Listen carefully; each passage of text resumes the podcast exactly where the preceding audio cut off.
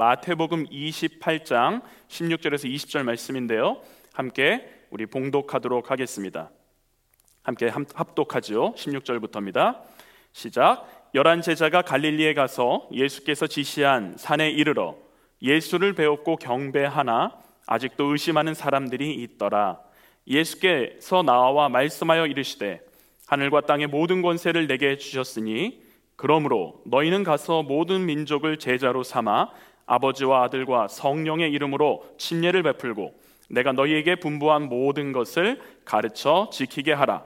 볼지어다 내가 세상 끝날까지 너희와 항상 함께 있으리라 하시니라. 아멘. 자리에 앉으시겠습니다. 마태복음 28장 16절에서 20절 말씀으로 우리가 가야 할 길이라는 제목으로 오늘 말씀의 은혜를 함께 나누기를 원합니다.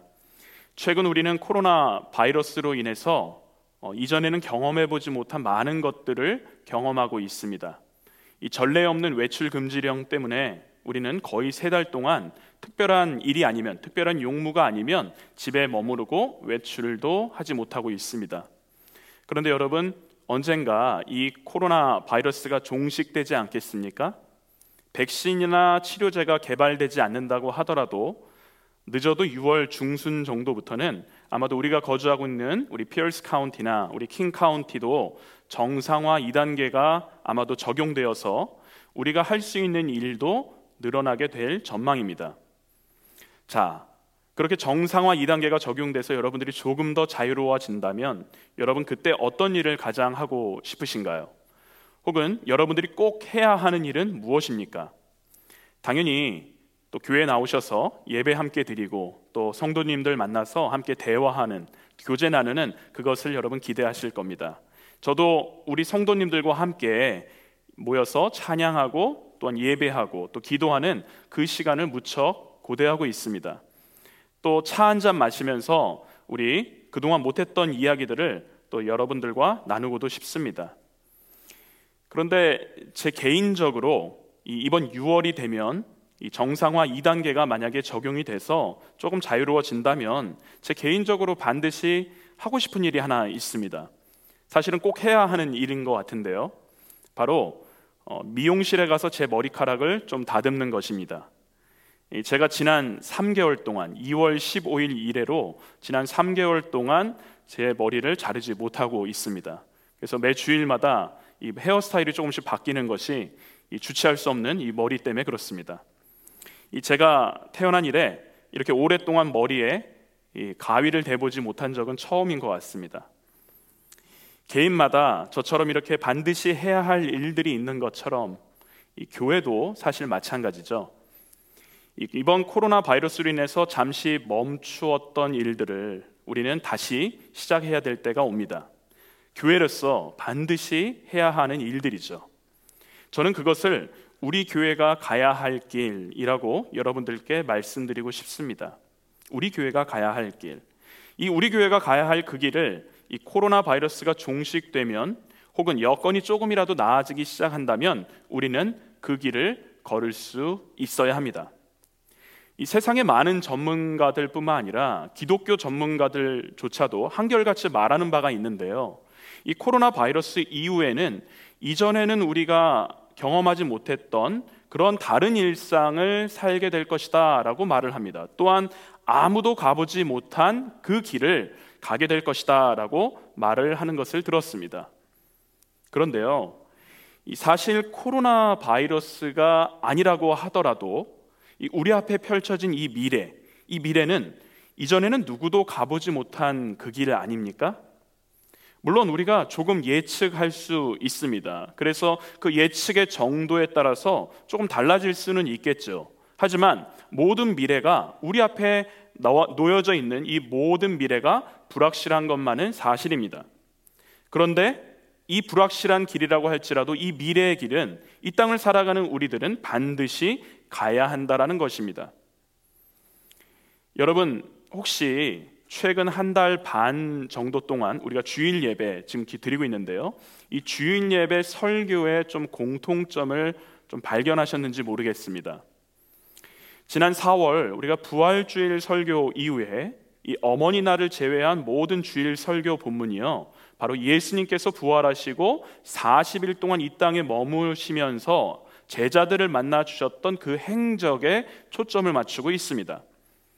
이 주일 설교를 그러니까 부활 이후 예수님의 행적에 대해서 전하기로 사실 우리 목회자들끼리 이야기를 나누고 계획을 했습니다. 그리고 그 말씀의 마지막 최종 종착점을 어디로 두었냐면요. 바로 다음 주일이죠. 5월 마지막 주일로 잡았습니다. 다음 주일은 사실 교회사에 있어서 정말로 중요한 주일입니다. 다음 주일이 무슨 주일인지 여러분 아십니까? 바로 성령 강림 주일입니다. 이 성령 강림 주일은요, 사실 교회의 생일과도 같은 날이죠. 이 모든 개교회는 우리 교회도 창립 주일이 있는 것처럼 이 모든 교회는 창립 주일이 있습니다. 그렇지만 기독교에서의 이 교회의 시작은 바로 예수님이 부활하시고 승천하신 이후에 이 마가의 다락방에 모여 있던 그 제자들에게 성령님이 강림하셨을 그때이기 때문에 바로 교회의 시작 또 생일과도 같은 날이 되는 것입니다. 그래서 성령 강림 주일은 교회의 시작을 알리는 날입니다. 어, 이 기쁜 날에 좀 우리 목회자들이 의미를 좀 부여하자. 그래서 이 코로나 바이러스로 잠시 멈추었던 우리 교회의 이런 사역들을 다시 시작하는 것으로 알리고 그리고 반드시 그 길을 우리가 가야 하니까 그 길로 나아가자라고 하는 어떤 이정표로 삼자라는 의미에서 우리 목회자들이 또 목사님들이 함께 이러한 계획을 세웠던 것입니다. 이 부활하신 뒤에 예수님이 승천하시기 전까지의 이 40일 이 40일은 제자들을 제자로서 회복시키는 아주 예수님의 제자 회복 프로젝트 그 기간이었습니다. 그래서 제자들에게는 정말 중요한 시간이었죠. 예수님께서는 40일 동안을 이 땅에 머무시면서 여러 차례 제자들을 만나 주셨습니다. 우리가 지난 한 달 반 동안 설교를 통해서 많이 만났습니다. 엠마오로 가는 두 제자에게 예수님께서 나타나 주셨습니다. 그리고 의심하는 바로 그 제자였던 도마에게도 예수님은 자신의 몸을 내어 보이셨습니다. 디베리아 바닷가에서 일곱 제자들에게도 예수님은 나타나셔서 만나 주셨습니다. 예수님께서는 자신의 부활하신 그 몸을 직접 보여주시면서 함께 음식도 나눠주시면서 이렇게 자신의 부활을 증명해 주셨습니다. 슬픔과 그리고 실패와 그리고 패배감에 젖어 있었던 이 제자들을 직접 만나 주시면서 제자들을 회복시키셨던 것입니다. 그런데 이런 제자들의 회복이 단번에 이루어지지 않았다라는 것입니다. 단번에 이루어지지 않고 40일이라는 그 시간 동안 여러 번에 걸쳐서 그것이 이루어졌다라는 것을 우리는 좀 알아야 하겠습니다. 그것은 제자들의 그 믿음이 그만큼 연약했기 때문입니다. 뭔가 불확실했기 때문입니다. 십자가에서 돌아가신 예수님께서 부활하셨다라는 그 사실을 사실 처음 들었을 때 제자들이 조금 의심할 수는 있죠. 우리는 그거 충분히 이해할 만합니다. 그런데 여러분, 제자들이 처음에만 그렇게 의심했었을까요? 그렇지 않았다라는 겁니다. 예수님이 하늘로 승천하시기 바로 그 직전까지도 여전히 연약하고 여전히 부족한 그 모습으로 의심과 다른 생각을 품고 있었다라는 사실입니다. 성경은 이런 제자들의 모습을 가감없이 우리들에게 보여줍니다. 그, 그 예가 첫 번째로 누구냐? 바로 베드로입니다. 부활하신 예수님께서는 베드로와 여러 차례 만나셨죠. 그리고 마침내 아까 말씀드린 것처럼 디베레아 바닷가에서 베드로를 회복시켜 주셨습니다. 이전에 베드로가 예수님을 세 번이나 이 부인했던 그것처럼 예수님께서는 세 번 베드로의 사랑을 다시 재확인하십니다. 그리고 베드로가 이렇게 회복되어서 이제는 뭔가 정신을 차릴 때도 되었는데 이 회복된 베드로는 아직도 연약하고 또 무지한 이 질문을 예수님께 합니다. 그 질문이 무엇이었냐면 이 예수님께서 사랑하시는 제자라고 알려졌던 이 요한, 요한이 앞으로 어떻게 되겠냐라는 질문이었습니다. 그러니까 자신과 요한을 비교했던 것이죠. 주님만을 바라보고 주님께만 집중해야 하는데 회복되어서 그렇게 나아가야 하는데 자신과 다른 사람을 비교해서 자신의 그 시선을 엉뚱한 곳으로 돌렸던 것입니다. 또 다른 곳 하나 보도록 하겠습니다. 우리 사도행전 1장 3절 말씀을 보면요. 이 그가 고난 받으신 후에 또한 그들에게 확실한 많은 증거로 친히 살아계심을 나타내사 40일 동안 그들에게 보이시며 하나님 나라의 일을 말씀하시니라라고 나옵니다.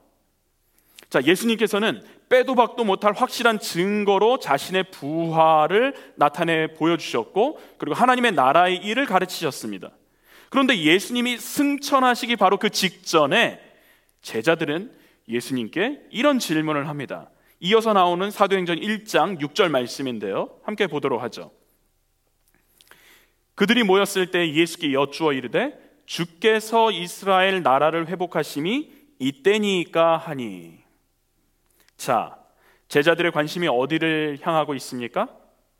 주님께서는 하늘나라의 일을 다 풀어서 가르치시며 말씀을 해주고 계시는데도 불구하고 제자들은 아직도 육신의 일, 그러니까 이 땅의 나라의 회복에만 관심이 있습니다. 주님의 말씀과 주님의 명령에는 여전히 집중하지 못합니다. 오늘 우리가 읽었던 설, 오늘 말씀의 본문, 이 본문에도 제자들의 연약한 모습을 우리는 읽을 수 있습니다. 저는 이 16절, 17절 말씀을 읽을 텐데 이 중에 17절 말씀이 제 마음에서 떠나지를 않습니다. 우리 16절, 17절 말씀인데요. 여러분 같이 한번 읽어보도록 하겠습니다. 16절, 17절입니다. 시작. 열한 제자가 갈릴리에 가서 예수께서 지시한 산에 이르러 예수를 배웠고 경배하나 아직도 의심하는 사람들이 있더라. 사랑하는 성도 여러분, 제자들의 연약함 그리고 제자들의 어리석음이 지금 보시는 이 성경 구절에서 읽히십니까? 바로 이 부분입니다. 아직도 의심하는 사람들이 있더라. 아직도 의심하는 사람들이 있더라. 지난주 우리 주일 설교 말씀으로 적용을 한다고 하면 이 부분은 아마 이렇게 되지 않을까요? 어리석다. 어리석음. 자신의 부활을 증명해 보이는 이 예수님 앞에서 제자들의 반응은 이처럼 어이가 없을 지경입니다. 유진 피터슨 목사님은요, 자신이 지은 이 메시지 성경에서 우리가 방금 읽었던 이 18, 17절 말씀을 이렇게 번역을 했는데요. 이 번역된 말씀이 저에게 상당히 좀 다가오더라고요. 이렇게 되는데요. 여러분 화면을 보시고 한번 같이 한번 읽어보시죠. 그러나 경배하기를 망설이며 그분께 자신의 인생을 완전히 걸어야 할지 확신하지 못하는 사람들도 있었다. 자, 개혁 한글. 우리가 가지고 있는 성경에는 아직도 의심하는 사람들이 있더라. 그리고 지금 화면에 보시는 것처럼 메시지 성경에서는 뭐라고 나옵니까? 그분께 자신의 인생을 완전히 걸어야 할지 확신하지 못하는 사람들도 그 중에 있더라. 자, 우리들은 어떻습니까? 우리들은 어떻습니까? 아직도 의심하고 아직도 어리석으며 아직도 믿지 못하고 아직도 회복을 경험하지 못하고 그리고 아직도 첫사랑을 되찾지 못하고 그리고 아직도 그 실패의 자리, 패배의 자리에 머물러 있지는 않습니까? 그래서 우리는 스스로를 잘 점검할 수 있어야 합니다. 우리의 인생의 목표와 인생의 그 목적이 다른 것에 두고 있지는 않는지, 다른 곳을 향하고 있지는 않는지 우리는 살펴보아야 합니다. 부활을 경험한 우리들이라면 예수님께 우리의 인생을 확실하게 다 걸어야 하는데 올인 해야 하는데 아직도 그리고 여전히 그저 그렇게 신앙생활을 하고 있고 그리고 불안과 좌절과 의심과 실패의 늪에 빠져 있는 것 그것이 우리의 모습인 것입니다. 그런데 여러분 이런 상황 속에서 놀라운 사실이 하나가 있습니다. 이런 제자들, 이런 제자들에게 보여주셨던 예수님의 반응입니다. 우리 대부분이 사용하는 이 개혁 한글 성경에는 이 마태복음 28장 18절 말씀을 그냥 별다른 구체적인 표현 따로 없이요. 이렇게 시작을 하죠. 예수께서 말씀하여 이르시되 예수께서 말씀하여 이르시되라고 18절을 시작합니다. 그런데요. 이 메시지 성경은 이와는 조금 다르게 표현을 하더라고요. 마태복음 20장 18절 이 서두에서 예수님의 반응을 다음과 같이 표현하면서 해석을 합니다. 참 놀랍더라고요. 한번 여러분 들어보시죠. 이에 아랑곳하지 않고 예수께서 곧바로 이렇게 지시하셨다.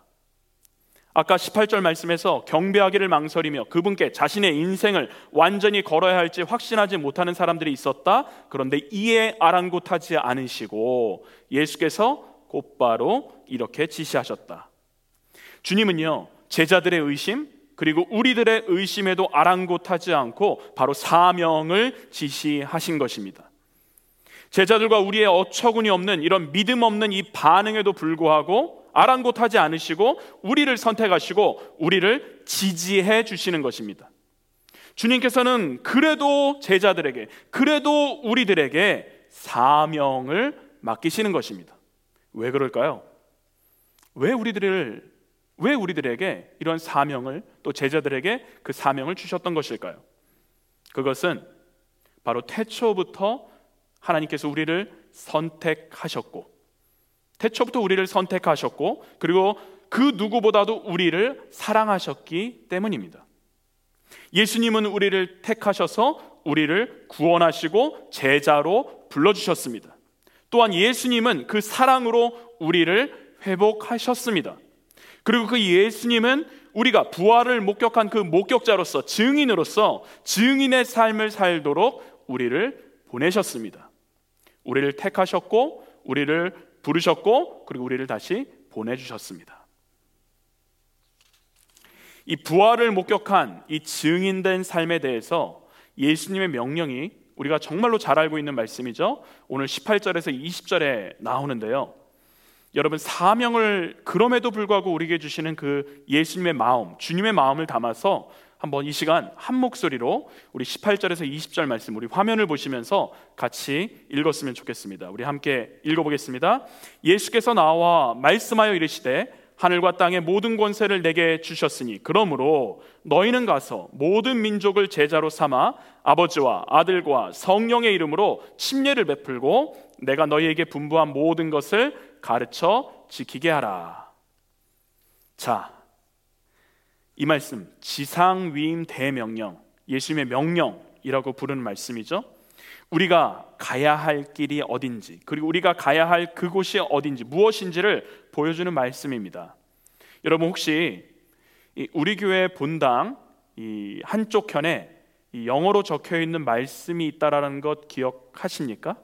그리고 그 말씀이 무엇인지 아세요? 바로 마가복음 16장 15절 말씀이에요. 마가복음 16장 15절 말씀. 이 말씀이 바로 이 지상 위임 대명령의 마가복음 버전입니다. 마가복음 버전. 이렇게 되죠. 또 이르시되 너희는 온 천하에 다니며 만민에게 복음을 전파하라. 또 이르시되 너희는 온 천하에 다니며 만민에게 복음을 전파하라. 제가 우리 교회의 여러 기록 사진, 과거 기록 사진을 보니까요.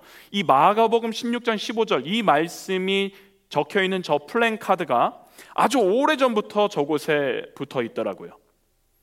이 마가복음 16장 15절이 사람들이 정말 좋아하는 말씀이어서 그리고 성경에서 유명한 그리고 인기 있는 말씀이어서 저기에 붙여놓은 것 아니지 않겠습니까? 오랜 세월 동안 우리 타쿠마 제일 침례 교회의 이 본당, 우리 예배당에서 예배드리는 모든 성도들은 이 말씀의 아래에 있었던 것입니다. 이 사명을 그리고 이 사명을 위해서 부여받은 이 마가복음 16장 15절 그리고 마태복음 28장 18절 20절의 이 지상 위임 대명령을 부여잡고 제자로서 우리는 신앙생활을 해야 했다라는 말씀입니다. 지상위임 대명령의 사도행전 버전도 있습니다. 우리가 잘 아는 말씀이죠. 마찬가지로 사도행전 1장 8절 말씀인데요. 여러분 함께 합독하죠. 오직 성령이 너희에게 임하시면 너희가 권능을 받고 예루살렘과 온 유대와 사마리아와 땅 끝까지 이르러 내 증인이 되리라 하시니라. 아멘. 예수님께서는 제자들을 회복하시고요. 그리고 제자로 만들어 주셨습니다. 그리고 이 제자들에게 세상에 나아가서 제자를 다시 삼는 그 사명을 주셨던 것입니다. 그래서 우리는 지금 우리가 함께 본 이 세 구절의 지상 위임 대명령의 이 말씀들처럼 이 말씀들 앞에서 우리는 핑계될 것이 전혀 없는 것입니다. 여러분, 사명의 핵심은 제자 삼는 것입니다. 사명의 핵심은 제자 삼는 것입니다. 그 사명을 지금 말씀 듣는 우리들에게 동일하게 이 사명이 주어졌습니다. 그리고 그것이 교회가 나아가야 할 바입니다. 교회는 교회를 알리는 것이 목적이 되어서는 안 됩니다. 교회는 어떤 한 목사님을 알리는 것이 목적이 되어서도 안 됩니다. 교회는 교회 내에 있는 어떤 프로그램을 잘 돌아가고 있는 그 프로그램을 알리는 것이 목적이 되어서도 결코 안 됩니다. 예수님을 알리고 전해서 그들이 예수님을 따르는 바로 그 제자가 되게 하는 것, 그것에 있는 것입니다. 이것이 교회의 사명이고요. 이것이 제자로 부름받은 지금 여러분과 저의 사명인 것입니다. 예수님을 안 믿는 사람은 예수님을 믿게 하는 것이고요. 그리고 예수님을 지금 믿고 있는 사람은 예수님을 더 잘 믿게 하는 것. 그것이 바로 교회의 사명, 저와 여러분의 사명인 것입니다. 사랑하는 성도 여러분. 코로나 바이러스로 인한 지난 3개월, 지난 3개월이 여러분들에게는 독이 되는 시간이었나요? 아니면 득이 되는 시간이었습니까? 교회에 오지 못했던 이 시간들, 이 시간들이 여러분들의 영적으로 어떤 시간이었습니까? 저는 예수님께서 부활하시고 난 뒤 이 승천하시기 전까지의 이 40일은 바로 이 제자들을 회복시키기 위한 그 시간이었다. 그 기간이었다라고 저는 믿습니다. 이것을 위해서 자신의 예수님의 부활하신 몸을 보여주셨던 것이고 함께 식사도 하셨던 것이고 함께 그들에게 부활의 증거를 보여주셨던 것입니다. 참된 제자가 되기를 원하셨던 거죠. 마찬가지로 제자들에게 이 회복의 기간, 회복의 40일의 이 시간을 허락하셨던 것처럼 어쩌면 지난 3개월 동안 하나님께서는 우리들에게도 회복의 기회, 회복의 시간을 주신 것 아닐까요? 저는 그것이라고 저는 믿습니다. 그런 면에서 본다고 한다면 이 시간은 이 기간은 사실 우리에게 해가 되고 또한 독이 되는 시간이 아니라 바로 이득이 되는 득이 되는 시간인 것입니다. 그런데 아직도 의심하는 자들이 있더라. 아직도 의심하는 자들이 있더라라고 하는 이 말씀처럼 우리가 반응하고 있지는 않습니까? 주님께서는 이미 여러분들을 회복하셨습니다. 그리고 그 회복을 허락하시고 만나 주셨습니다.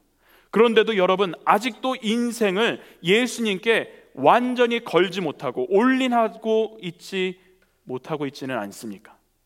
믿음 없는 의심의 모습을 행여나 보이고 있지는 않습니까? 언젠지는 모르지만 교회는 곧 재오픈될 것입니다.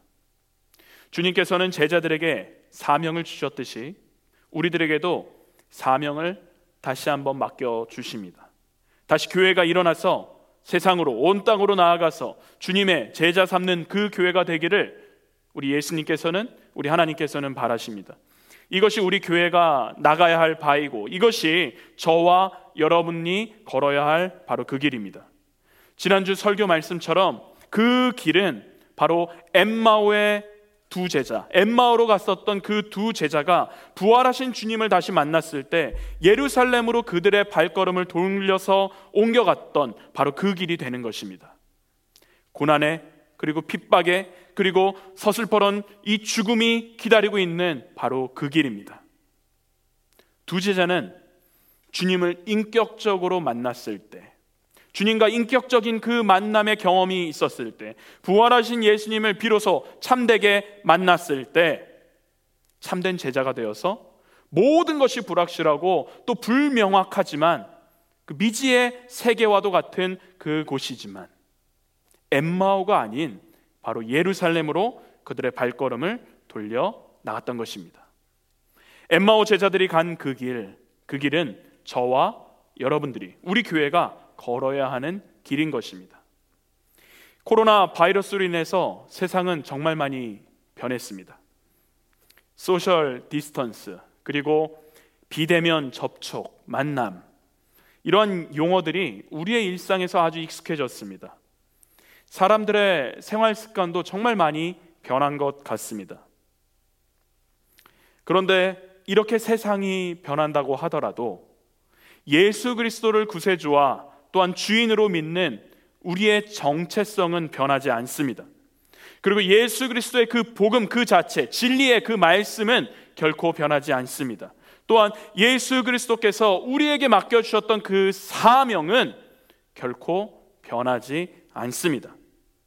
그것을 믿는 여러분들이 되었으면 좋겠습니다. 마지막으로 여러분 또 하나 놀라운 사실이 하나 더 있더라고요. 이 놀라운 사실 무엇인지 아십니까? 바로 이 사명을 맡겨주신 예수님께서 여전히 연약한 믿음을 소유했던 이 제자들을 향해서 엄청난 약속을 해주시는 바로 그 장면입니다. 20절 후반부인데요. 이렇게 나와 있죠. 볼지어다 내가 세상 끝날까지 내가 세상 끝날까지 너희와 항상 함께 있으리라. 세상의 끝날까지 너희와 항상 함께 있으리라. 여러분 예수님은요. 임마누엘 하나님으로서 이 땅에 오시지 않았습니까? 그 임마누엘 하나님, 이 땅에 임마누엘 하나님으로 오신 그 예수님께서 다시 이 땅을 떠나시면서 자신이 임마누엘 하나님이 되어서 함께 하시겠다라고 약속을 하십니다.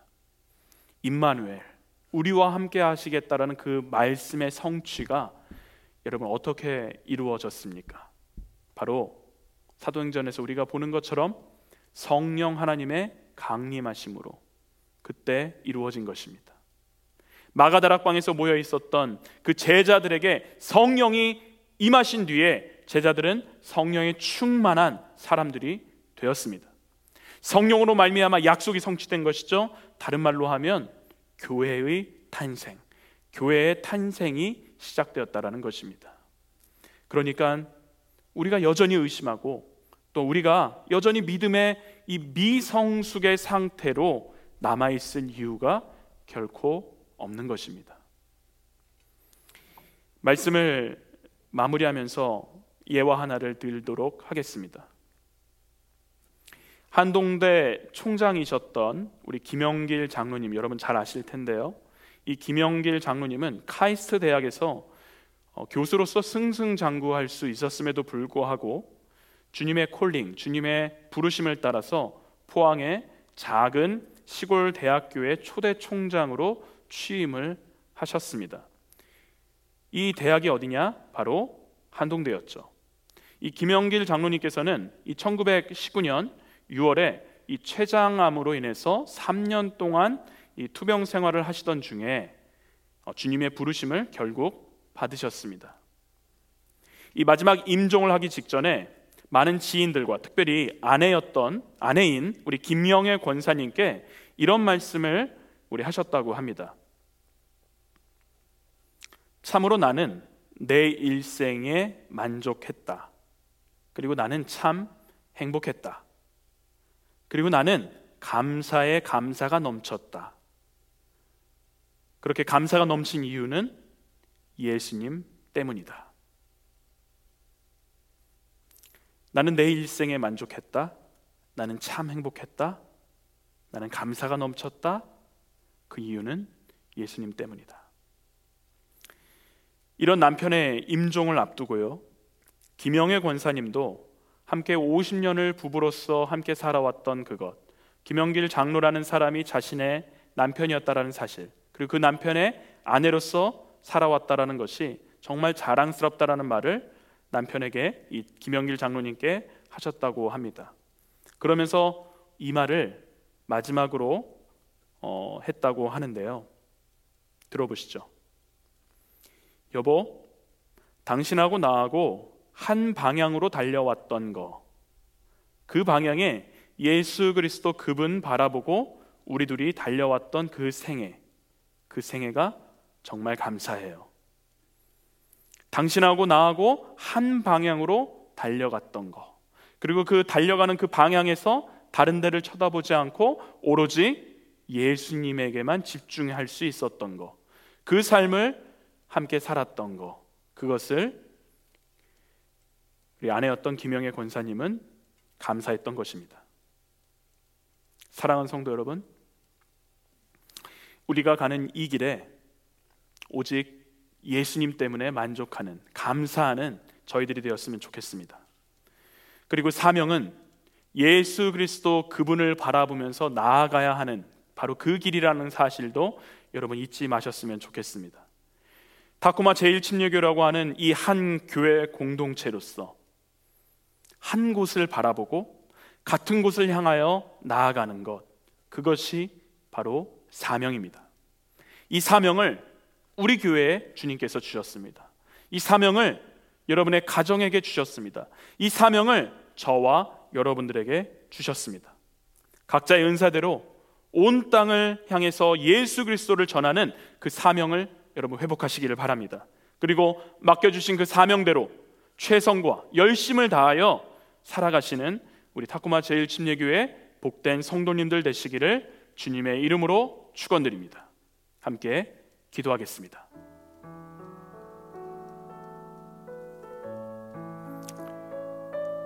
하나님 아버지 감사합니다. 실패와 좌절과 의심에 빠져 있었던 제자들을 회복하여 주시고 그들의 부족함에도 연약함에도 불구하고 여전히 그들을 사랑하시고 선택하여 주셔서 놀라운 주님의 역사인 복음 전파의 사명을 맡겨 주신 것 또 그 말씀을 우리들에게 허락하신 것 감사드립니다. 하나님 우리도 코로나 바이러스로 인해서 많은 어려움 가운데 처해 있습니다. 그렇지만 하나님 우리가 영적으로 이 시간에 나태해지지 않기를 원합니다. 의심하지 않고 우리를 위해서 부활하신 그 예수님께 우리의 인생의 모든 것을 걸고 맡겨주신 그 사명을 향하여 하나된 지체들로서 나아가는 교회 공동체가 되기를 원합니다. 하나님 우리가 부족하지만 우리에게 이것을 맡겨 주셨사오니 약속하신 성령 하나님을 우리의 각 마음에도 우리의 심령에도 우리 교회에도 부어 주심으로 말미암아 귀한 이 사명을 잘 감당할 수 있도록 주님 역사하여 주시옵소서.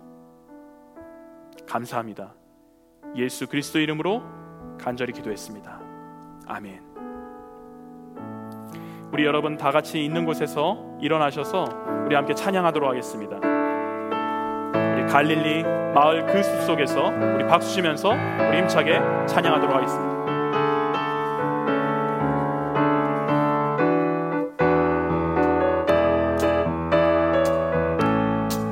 갈릴리 갈릴리 마을 여자 주님 그연한 제자 다시 만나시사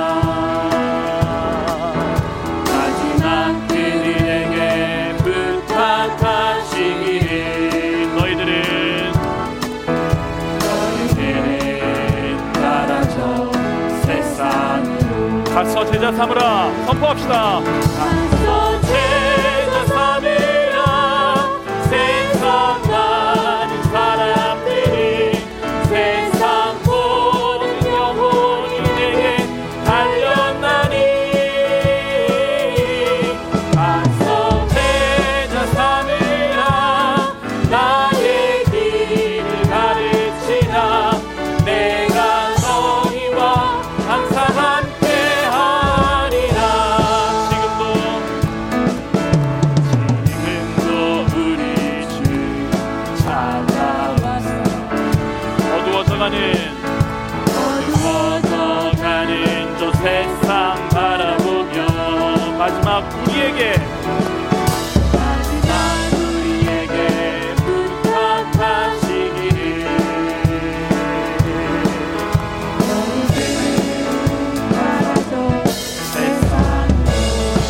나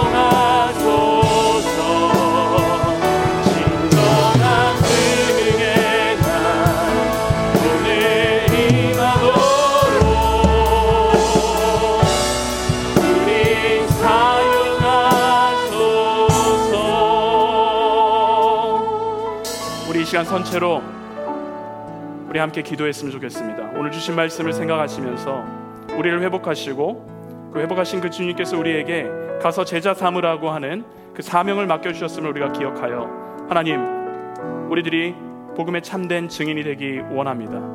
부활의 목격자가 되기를 원합니다. 맡겨 주신 그 사명을 저희들이 다시 한번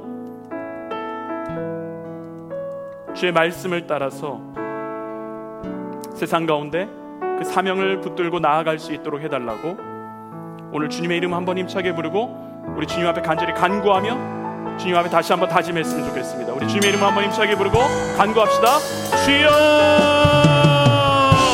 하나님 아버지 감사합니다. 우리를 아버지 하나님이여 이 부족하고 연약하고 아버지 하나님 실패투성인 저희들을 여전히 사랑하시고 여전히 기억하셔서 선택하여 주신 걸로 말미암아 하나님 회복하여 주심에 감사합니다. 첫사랑을 회복하기를 원합니다. 하나님 우리의 제자됨을 회복하기를 원합니다. 우리의 맡겨주셨던 그 사명을 다시 한번 우리가 세명을 회복하기를 원합니다. 하나님 우리를 사용하여 주시옵소서 주님이 다시 오실 그때까지 하나님 우리에게 주신 그 사명을 아버지 하나님 우리가 아버지 이행하며 나아가는 교회의 모습 참된 교회 공동체가 될 수 있도록 하나님 도와주시옵소서 우리에게 맡겨주신 그 사명이 아버지 하나님 성령 하나님 함께 하신다고 믿사오니 아버지 그 약속을 믿고 나아가는 우리들이 될 수 있도록 주님 역사하시고 주님 인도하여 주셔서 임마누엘 그 하나님께서 우리와 함께 하여 주시고 우리를 격려하여 주시고 우리를 응원하여 주시옵소서 우리의 손잡고 주의 말씀을 전하는 그 땅끝까지 함께 나아가 주시옵소서. 주님 향하여 나아갑니다. 주님 바라보며 나아갑니다